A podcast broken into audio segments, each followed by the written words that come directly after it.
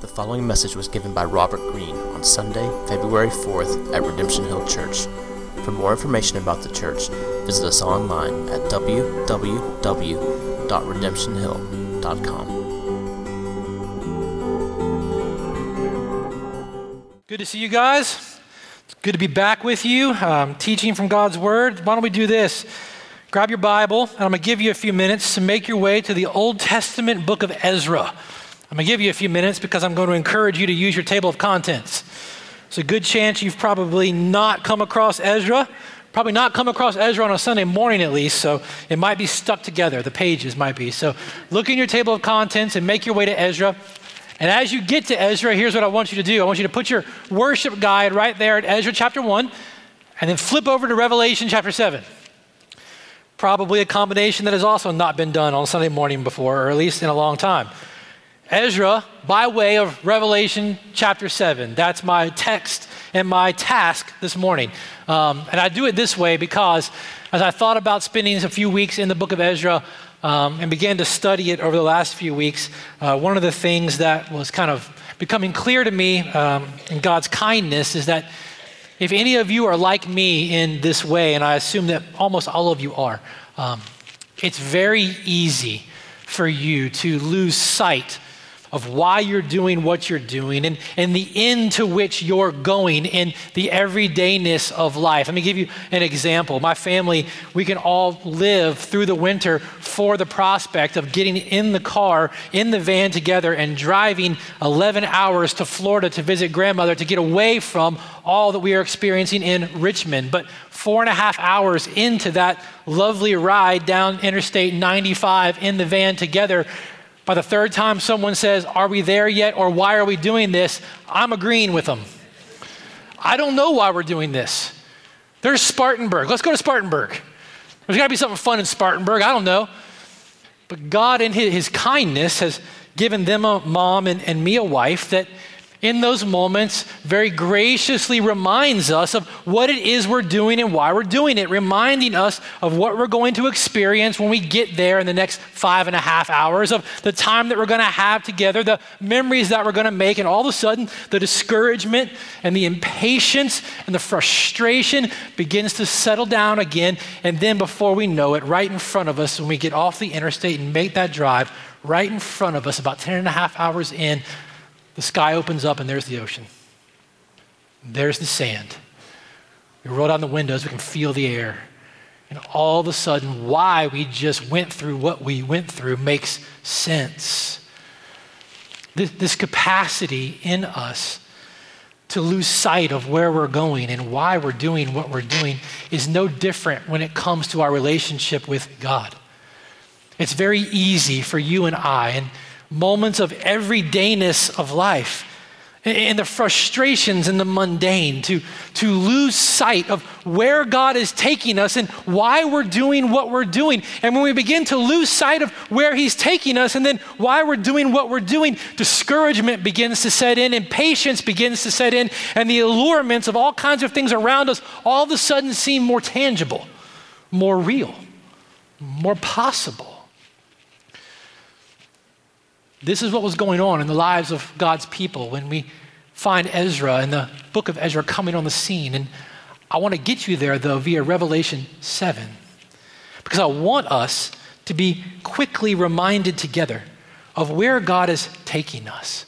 Because there are some promises that God has made, and there were some promises that God had made to his people in the Old Testament, and they found themselves in situations where they found themselves discouraged. And it's easy for you and I to find ourselves in the same place. So I want to remind us of where God is taking us, and then I want us to get into Ezra and begin to listen to what God wants us to hear and how He wants us to encourage one another that we don't grow disillusioned and frustrated along the way. So, Revelation chapter 7, let's start there.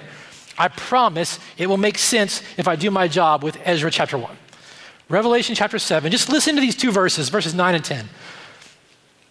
After this, I looked, and behold, a great multitude that no one could number, from every nation, from all tribes and peoples and languages, standing before the throne and before the Lamb, clothed in white robes, with palm branches in their hands, and crying out with a loud voice Salvation belongs to our God who sits on the throne and to the Lamb. And I want us to take a few minutes to just consider what's being said right here. Listen to the very first phrase that John gives us right here. After this, I looked. And the key word here is behold. Behold. I see something. What I see is already purchased. Behold, the reality of what I see is as real as God Himself. What I see, behold, this is the future that grace is creating. This is the already purchased future that God has committed him, his whole self to.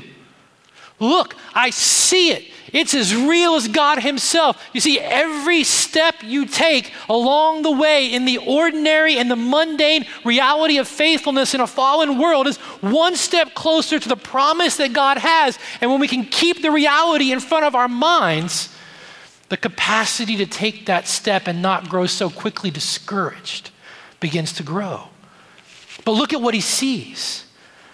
I see a great multitude that no one could number. It's as though he got a vision like we get a vision when we get to Florida of the sea that stretches out beyond anything our mind can even imagine and our eyes can even see.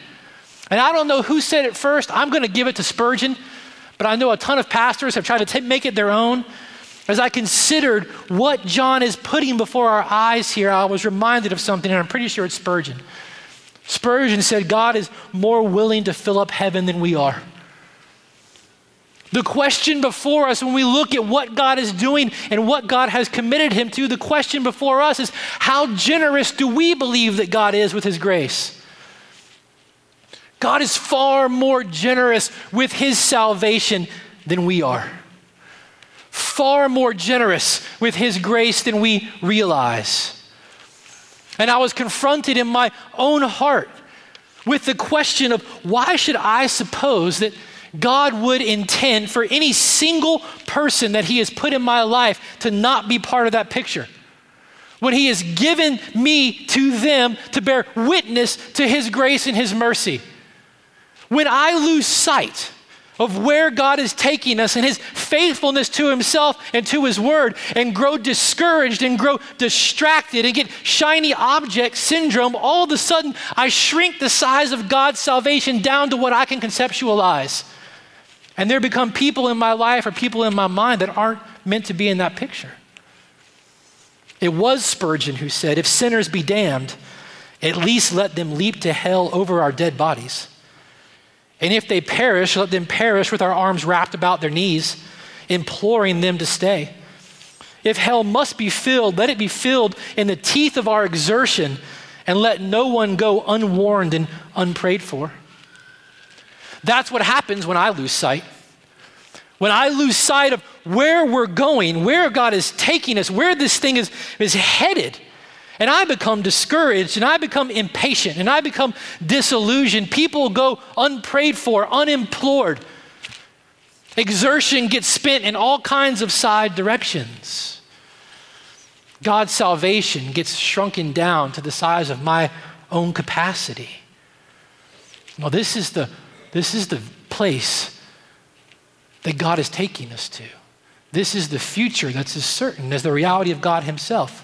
It was a great multitude that no one could number from every nation, from all tribes and peoples and languages. You cannot give me an example of someone who does not qualify for those parameters. This is the expansiveness of God's salvation.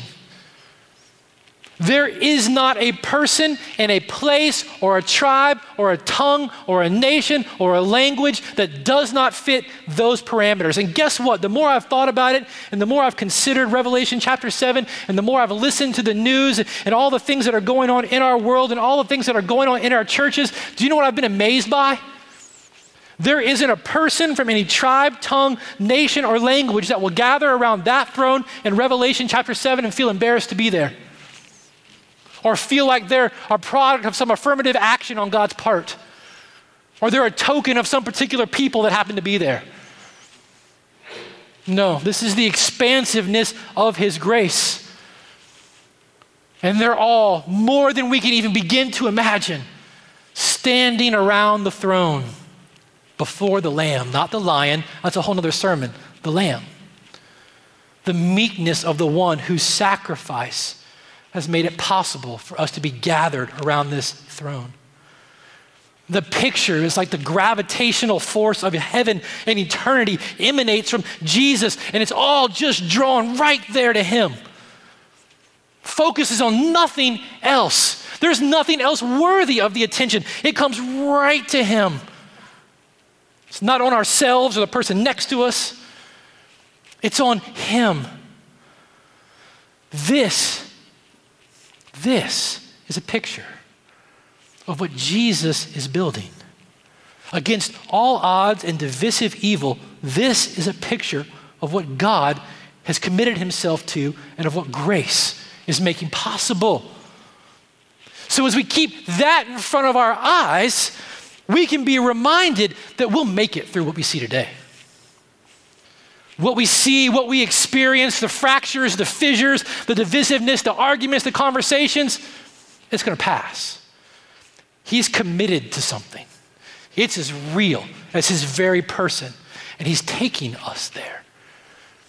But it's in the journey today, tomorrow, the next day, the ordinary faithfulness that we can get so discouraged in. This was the reality for God's people when we find the book of Ezra coming on the scene. Flip back over there. Let me try to connect them now. God had made some very big promises to his people in the Old Testament. So, as big as this picture of promise that God has given us in Revelation chapter 7, this picture that at times when we get discouraged and frustrated seems so far off, so unlike what we can imagine and what we even experience right now. How are we ever going to get there? And is it even possible to get there? God had given promises to his people in the Old Testament. Way back in Genesis, he came to a guy who was a pagan named Abram. And he told Abram, You're going to leave your house, you're going to leave your home, and you're going to go to a land or to a place that I'm going to tell you about, that I'm going to give you. And there we're going to make a covenant. I'm going to be your God, and you're going to be my people. And the next five, six books of the entire Old Testament chronicle the story of just how hard it really is in the everyday realities of life for God's people to actually take him at his word. To actually believe he is who he says he is his promises are true, and he's faithful to himself and to his word and to his people. Six books just going, wow, they just can't get it. Just like you and I. They find themselves in the book of Judges, in the land that God had promised, in the place that he had set them free from the slavery in Egypt and taken them to, just like he had told Abram. And they divide the land into the 12 sections for the 12 tribes, and there they are. And guess what? The whole story of the book of Judges, if you were with us when we went through it, was everyone decided now to do what seemed right in their own eyes. Taking him at his word was just too difficult. And at the end of the book of Judges, they decide they want a king like everybody else around them. And so the story continues on after Judges that God lets them have the very thing they want. They get kings. They picked their first king because he was the tallest and most handsome. That didn't work out very well. That was Saul. Then you get David, then you get Solomon, but then from Solomon, from his son Rehoboam, things begin to go even further awry. And after a short period of time from there, not only do God's people continue to rebel against God, they even fight each other. And the people of God split into two kingdoms. Ten tribes gather together in the north, that's Israel. Two tribes gather together in the south, that's Judah. Now they're separate. And the story continues. And what happens, you may remember, I'm trying to put this all together for you. I'll help you make sense of it in a second. In 722, the kingdom of Assyria comes and they conquer the northern kingdom of Israel. They take over and take God's people, Israel, into captivity. Now, during that time in the south, there was a king in Judah named Hezekiah. He prayed and asked God to protect them from Assyria, and God did. God stayed his hand for a little while. But while the Assyrians were taking Israel captive and God's people were now in the north captive in Assyria, God sent a prophet. His name was Isaiah. You may be familiar with Isaiah. There's a book in the Bible that bears his name. Isaiah prophesied to God's people, calling them back to faithfulness to God, warning them of their sin and their breaking of the covenant, but in a very peculiar spot in Isaiah. In Isaiah chapter 45, I won't read it all to you, I'm just helping you make sense of what we're going to see. In Isaiah chapter 45, there's an entire chapter devoted to this man named Cyrus. And there was no Cyrus in the story at this point. There's an entire chapter devoted to a man named Cyrus, and Isaiah is prophesying about this man. And in this chapter, I want you to hear what it says real quick. It says in Isaiah 45 11, Thus says the Lord, the Holy One of Israel, and the one who formed him, Ask of me things to come. Will you command me concerning my children and the work of my hands? I made the earth, I created man on it. It was my hands that stretched out the heavens, and I commanded all their hosts. I have stirred him, talking about Cyrus, I have stirred him up in righteousness. I will make all of his ways level. He shall build my city and set my exiles free, not for price or reward, says the Lord of hosts. It's this really strange chapter in Isaiah because Isaiah is up here in the north. And what we're going to find is that this prophecy that God gives to his people through Isaiah is dealing with his people in the south. But at this point, the south's fine. Judah's just rolling on their own way. God held the Assyrians away, but not for long. If you were with us before the holidays and we looked for a few weeks at the book of Daniel, you might remember that Judah ended up having its own trouble. At the end of about the 600s, Babylon was now the big dog on the global block. And in the late 500s, around 587, the king of Babylon, Nebuchadnezzar, comes into the south, into Judah, wipes out Jerusalem, destroys Jerusalem and the temple, and begins in successive waves to take the Israelites, those that inhabited Jerusalem, into Babylon as captives. He leaves Jerusalem in ruins and he leaves the poor and the destitute there. You might remember that from Daniel. During that time, God had sent a prophet to his people in the south. His name was Jeremiah. Jeremiah was a realist, and the Israelites didn't like Jeremiah. His story with his people doesn't go well. They put him in a jar and they send him away. It doesn't end well for him. But he was a realist. So when God's people find themselves in Babylon, we talked about it a little bit in Daniel. Some were trying to say, well, this is just a momentary thing. It's all going to be okay in a couple of years. No big deal. Hang out over here. Ignore the Babylonians. It's all going to be all right. And in Jeremiah chapter 29, Jeremiah comes, and this is what the Lord says to Judah, the Israelites that are in Babylon. For thus says the Lord of hosts, the God of Israel Do not let your prophets and your diviners who are among you deceive you.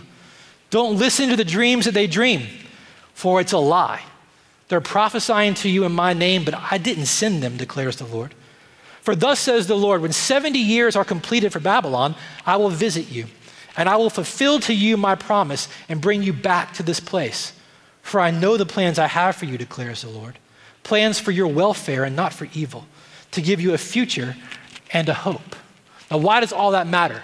It matters because now we're in about the 500s.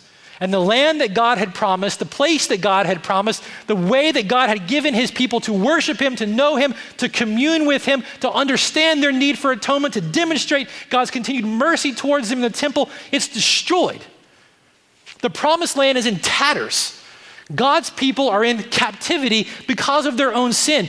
There was a promise that God had made that seemed so far fetched, so far away, so improbable at that point, not unlike the picture that God gives us in Revelation chapter 7. Are they ever going to get there? Are they ever going to be able to get back? Well, we learned in Daniel that every man has his day. And in around 540, Nebuchadnezzar, king of Babylon, is killed, is defeated. A power struggle emerges on the scene, and another empire becomes to be the reigning superpower. It was the Persian Empire. And it was led by a 20 year old king that had just led his armies in defeat of the Mede Empire. His name was Cyrus. And it's 539, and God's people are stuck in captivity now because of their sin. And the book of Ezra picks up there. What do we have in the book of Ezra that will help us today as it encouraged God's people then in the everydayness and ordinariness of life to keep taking the faithful and courageous steps forward with confidence and with hope when what God has promised and what God has said seems so far fetched And if we're honest, it seems so far fetched because we know our own sinful hearts. This is what we get in the beginning of the book of Ezra. So now, Ezra chapter 1. What would God have his people know then, and what would God have us know now? The first and most primary thing that God would have his people know then and now and always, and we're going to see it over and over throughout the book, is that God is faithful to his word. Sounds simple, but it's so hard for us to believe. God is faithful to his word. Look at Ezra chapter 1. In the first year of, what's that name? Cyrus, king of Persia, that the word of the Lord by the mouth of Jeremiah might be fulfilled, the Lord stirred up the spirit of Cyrus, king of Persia, so that he made a proclamation throughout all of his kingdom and put it in writing. Thus says Cyrus, king of Persia The Lord, the God of heaven, has given me all the kingdoms of the earth. He's charged me to build him a house at Jerusalem, which is in Judah. Whoever is among you of all of his people, may his God be with him and let him go up to Jerusalem, which is in Judah, and rebuild the house of the Lord, the God of Israel. He is the God who is in Jerusalem. Let each survivor in whatever place he sojourns be assisted by the men of his place with silver and gold, with goods and with beasts, besides freewill offerings for the house of God that is in Jerusalem. So God's people are in captivity because of their sin. The promise, the place, all that God had told them about was in tatters back in Jerusalem. But that the word of the Lord might be fulfilled by the mouth of Jeremiah. God had already promised that at an appointed time, he would visit them, as we read in Jeremiah 29, and he would take them back to the place that he had given them and promised them. Not to mention that 200 years before this moment, God, through Isaiah, had prophesied in the north that a man named Cyrus was going to come and God was going to have him rebuild his city and rebuild his place for his people and set his people free who weren't even in captivity. That he may be faithful to his word.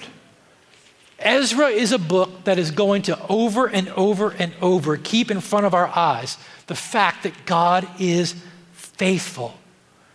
He continues to keep his word even to an unfaithful people. Remember, the captivity that the Israelites are in is because of their sin.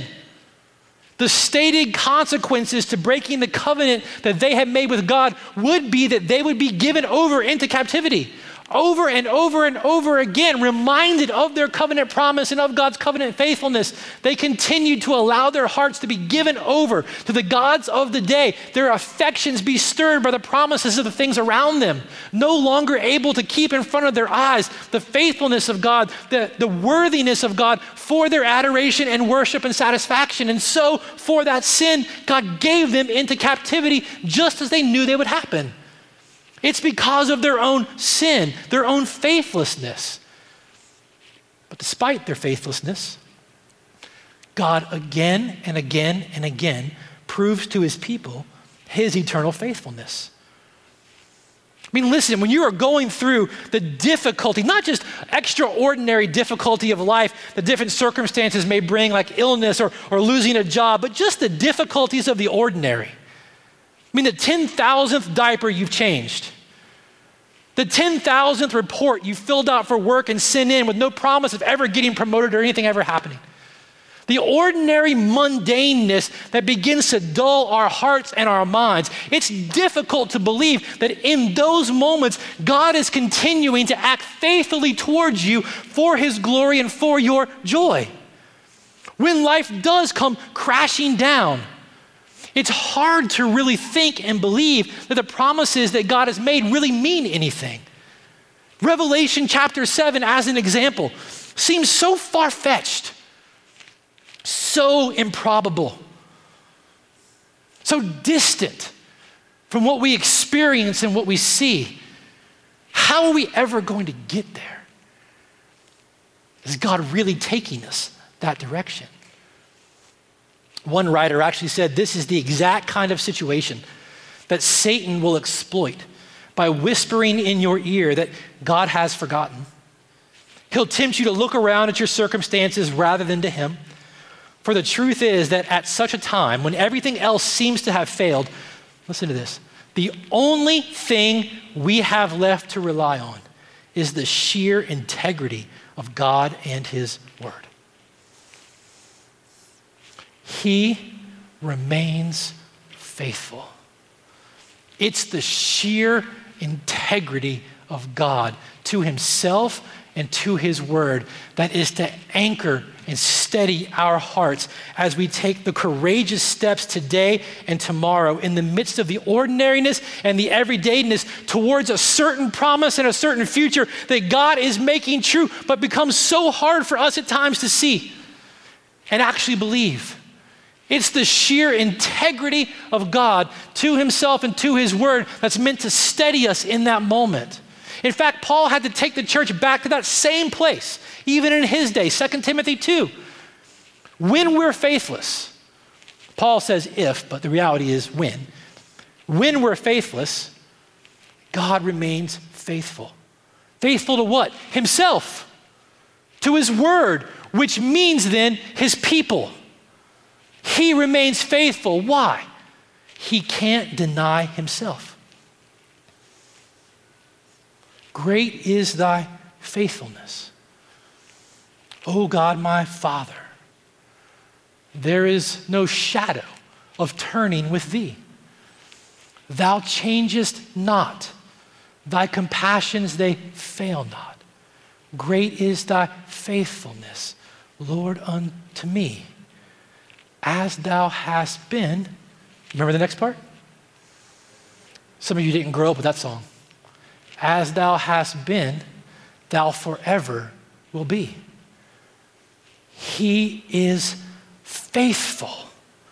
But there's something else in these first few verses that goes along with it that God wants his people to know, and it has to do with his faithfulness. Because if we're not careful, we'll put his faithfulness over here into a bucket and think it's separate from the way that we live right here. The second thing that God would want his people to know then and even now that his faithfulness, it's not a passive faithfulness. It's an active faithfulness. His faithfulness to himself and to his word, and therefore to his people, is an active faithfulness that is at work for his glory and your joy. Look back at verse 1. You may have caught it in the second half of verse 1, or maybe it went right past you, but it says, The Lord stirred up the spirit of Cyrus, king of Persia, so that he made a proclamation throughout all of his kingdom. Now I want you to look at verse 5. Verse 5 says, Then rose up the heads of the fathers' houses of Judah and Benjamin, and the priests and the Levites, everyone whose spirit God had what? Stirred to go up and rebuild the house of the Lord that is in Jerusalem. He's faithful, not passively faithful, actively faithful today for his glory and your joy. Do you know what that word stirred means? It's a stretch in the English language to try to translate a Hebrew word. That Hebrew word literally means to be awakened. That's what it means. The old King James will use awaken here and in other places in the Old Testament where that word comes. What it means is that Cyrus, as well as God's people, their hearts were asleep. Their hearts were slumbering in relation to the glory of the Lord and the reality of who God is. They were asleep to those things. God had to wake them up. His faithfulness to himself and his faithfulness to his word, and therefore his faithfulness to his people, was active. And God did for them what they could not and can never do for themselves. He woke their heart up. Remember, the situation his people are in, it's not because of the, the result of some, some political superpower maneuvering of one kingdom over another kingdom. It was because of their sin. I mean, you could probably say, in fairness, that they chose their exile because they knew the consequences of their sin. So here comes this edict all of a sudden. Now that they're in captivity still and a new king is there, they get word. There is now a way of deliverance. Deliverance has come from the punishment that you brought upon yourself. The word of God from Jeremiah, now through Cyrus, has come to his people. There's a way of deliverance. But God had to stir their hearts up to hear it. God had to awaken their hearts to hear his word of deliverance to them and for them to respond to it and get up and go. It's no different for us today. God's people in captivity could no more stir their own heart, awaken their own heart to the glory of who God is for them, such that they would hear this edict and begin the journey with their family a thousand miles back to Jerusalem, which is in tatters and had been destroyed. There was nothing left there.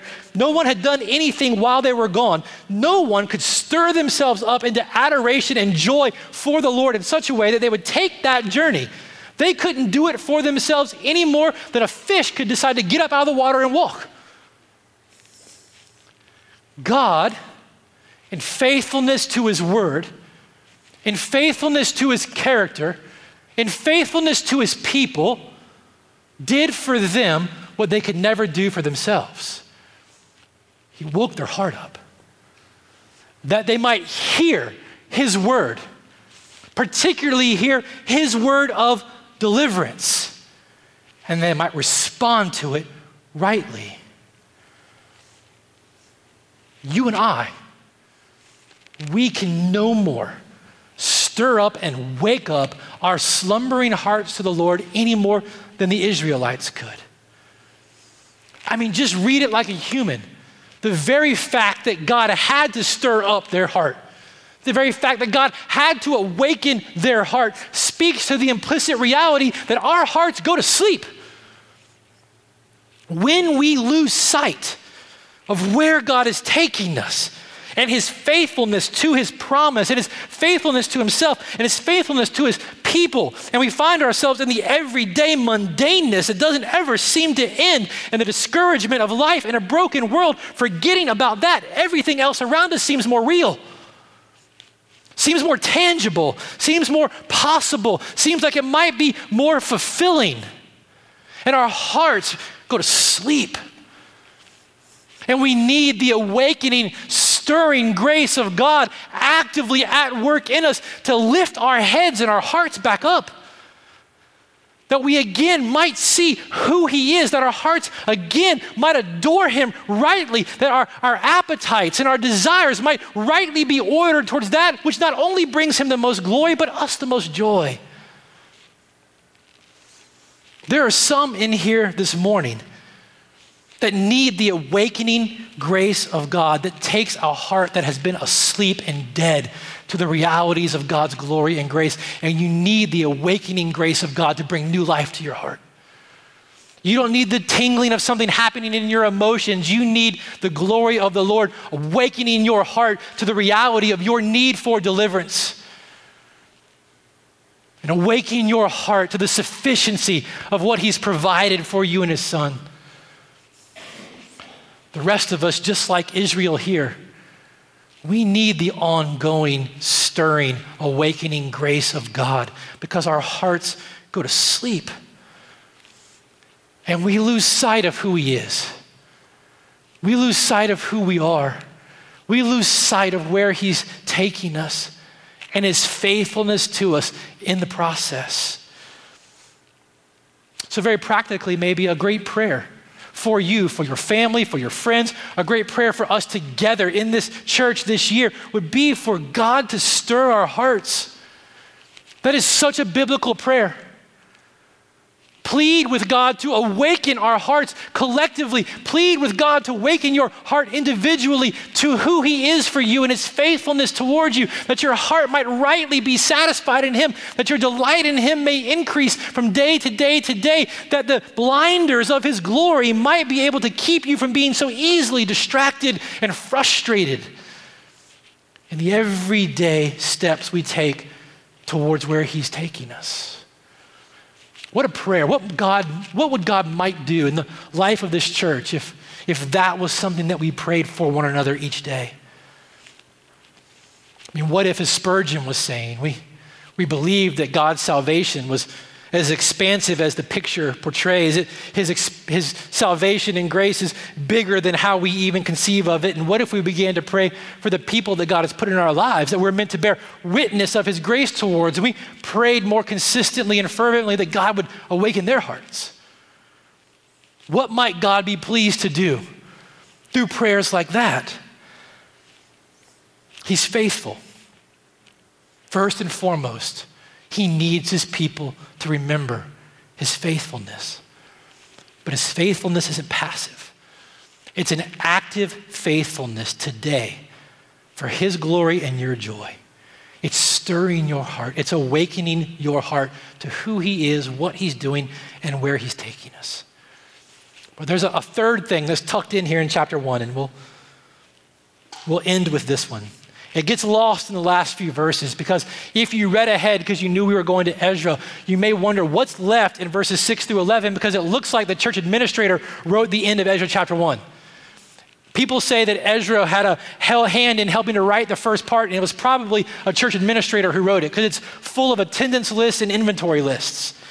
And the end of chapter one sounds a bit like an inventory list that you can just slide by, but there's something else here that goes with the faithfulness of God, the active faithfulness of God towards his people for his glory and their joy. And I want you to see it. So look at verse six. All of those who were with them aided them with vessels of silver, with gold, with goods, with beasts, and with costly wares, besides all that was freely offered. Cyrus the king also brought out the vessels of the house of the Lord that Nebuchadnezzar had carried away from Jerusalem and placed in the house of his gods. Cyrus, king of Persia, brought these out in the charge of Mithredath, the treasurer, who counted them out to Sheshbazzar, the prince of Judah.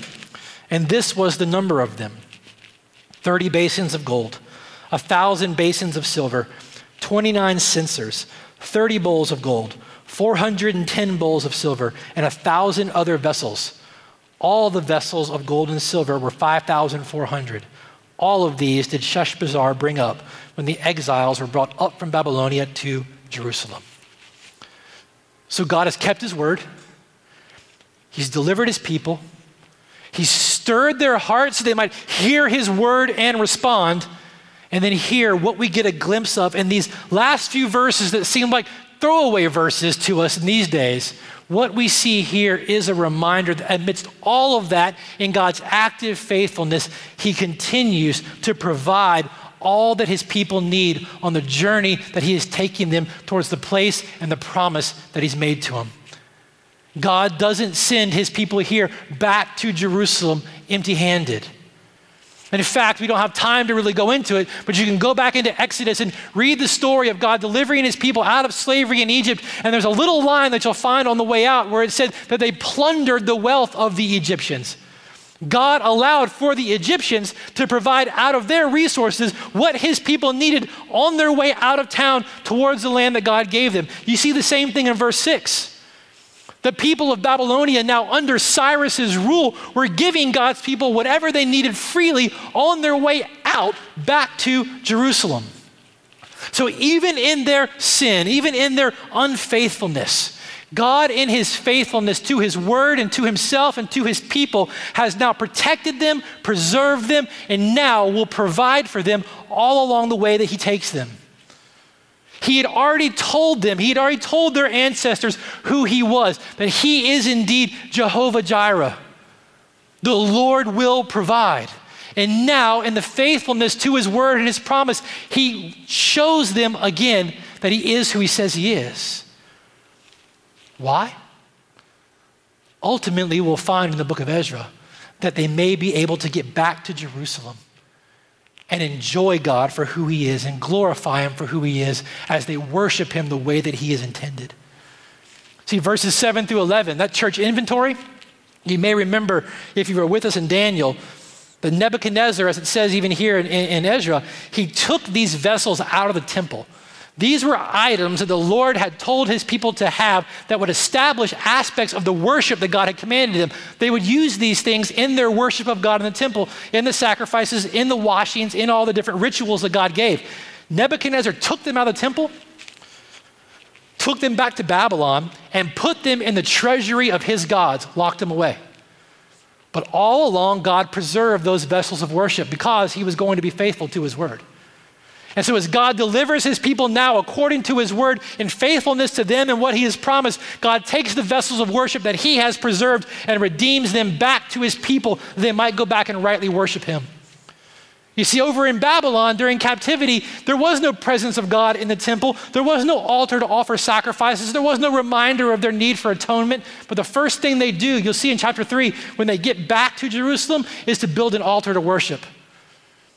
God had protected and preserved not only his people according to his promise, but the vessels of worship that they might rightly enjoy him and glorify him. And I was reminded as I was studying this that God is committed to always restoring his vessels of worship. That includes you and I. You see, you and I were born worshipers. If there is a chief identity that we are born with from the moment we take our first breath, it's that of a worshiper. We are hardwired by God, according to His wisdom, for our hearts to worship. That's how He made us.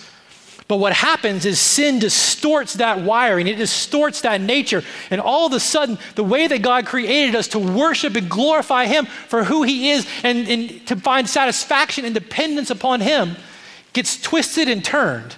And Paul will say we end up worshiping the creation rather than the creator. We look more inviting to ourselves than God. The things around us seem more tangible and satisfying than Him. And our worship gets distorted. But just as God had promised practically here, to be faithful to His word and to His people, protecting them along the way and preserving the vessels of worship that they might rightly enjoy Him and know Him. Jehovah Jireh, the, the Lord will provide, has remained faithful to His people still and provided for us the ultimate need that we have to enjoy and reflect Him rightly through His Son. He has provided a way of redemption for each and every single one of us that we might enjoy Him fully and reflect Him to a watching world, that we might enjoy Him deeply and be His enriching presence to the lives of others. Paul will speak of this ultimate provision and restoration of the vessels of God's worship in Romans 8 this way He did not spare anything. He didn't spare anything, including his own son, but gave him up for us all. How committed is God to his faithfulness, to his word, to his people, and to his promise? He didn't hold back anything. I mean, think of all the times and the places when you were doing good in your mind for someone else, but there's that part of you that wants to hold something back just in case. He didn't hold back anything in his faithfulness to his word and to you. He gave his only son to die in your place, the death that you and I deserve to die for our sin, for our misplaced worship. Not only did he provide what we need in the same way that he very practically provided for his people as they left Babylon and going back to Jerusalem, that's a picture of what he would ultimately do. He didn't just one time provide what they need to get there, he continued to provide all that they needed to be his people there. He continues to do the same for us. Paul said, Not only did he not spare his own son, but he gave him up for us all. That verse continues. How will he not also? With him, Jesus, graciously give us all things.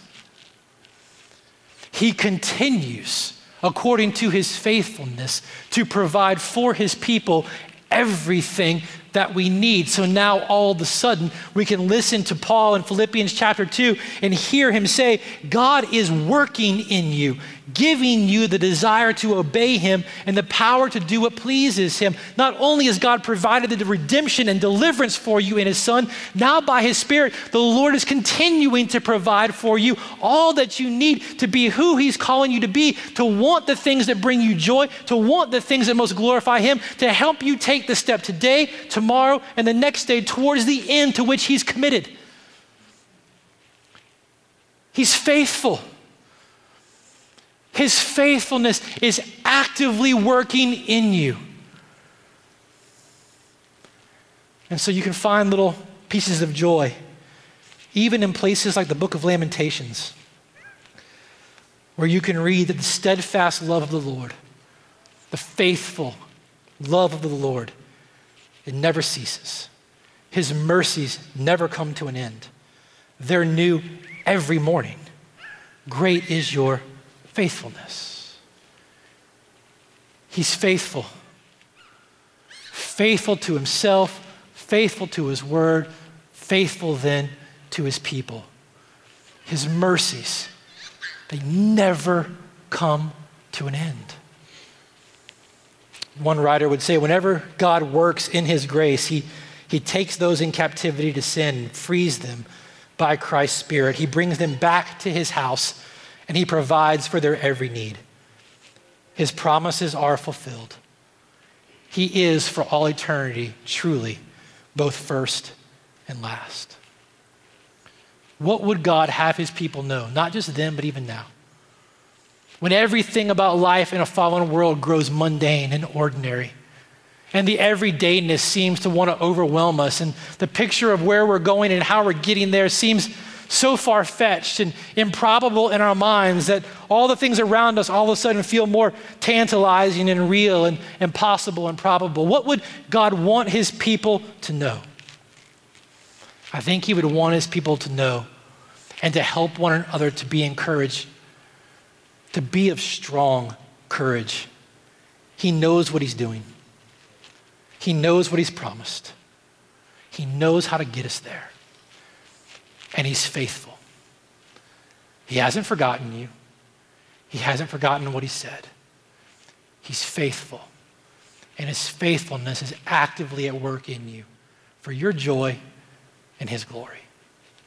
I'm going to pray for us, and, and then we're going to begin to respond to God's word together. We're going to do that by giving you just a couple of minutes to reflect on what you've heard, to allow you to pray, to, to deal with God, let Him deal with you. And then for all of those who have tasted of the sweetness of God's continued faithfulness to his grace, and, and you through repentance have placed your hope and confidence upon his son for your salvation. We're going to celebrate and remember his sacrifice by receiving communion together, and then we're going to sing and we're going to be sent out from here as his people here in this place. So let me pray for us, and then we'll continue to respond. Father, we thank you for the needed reminder of your faithfulness our hearts grow so distracted and so sleepy. It's so easy to think you've forgotten. It's so easy to think that your promises and the picture of what you're committed to is for someone else. I know me, I know my heart, I know my sin. This must be for other people. God, thank you for the reminder of your faithfulness to your word, your faithfulness to your character, your faithfulness into your people. We ask, according to your word, that you would do the miracle that only you can do by your spirit and you would stir our hearts. For some, bring new life to hearts that are dead to you, awaken them to your glory in the person of your Son. Lord, for the rest of us, stir our hearts this morning to find deeper satisfaction in you to see the charms of the world that we live in for what they really are, as hollow as they really are, and to find an increasing delight in all that you are for us and continue to be for us. We ask this in Jesus' name. Amen. You've been listening to a message by Robert Greene given at Redemption Hill Church in Richmond, Virginia. For more information on the church and to hear other messages, please visit us online at www.redemptionhill.com.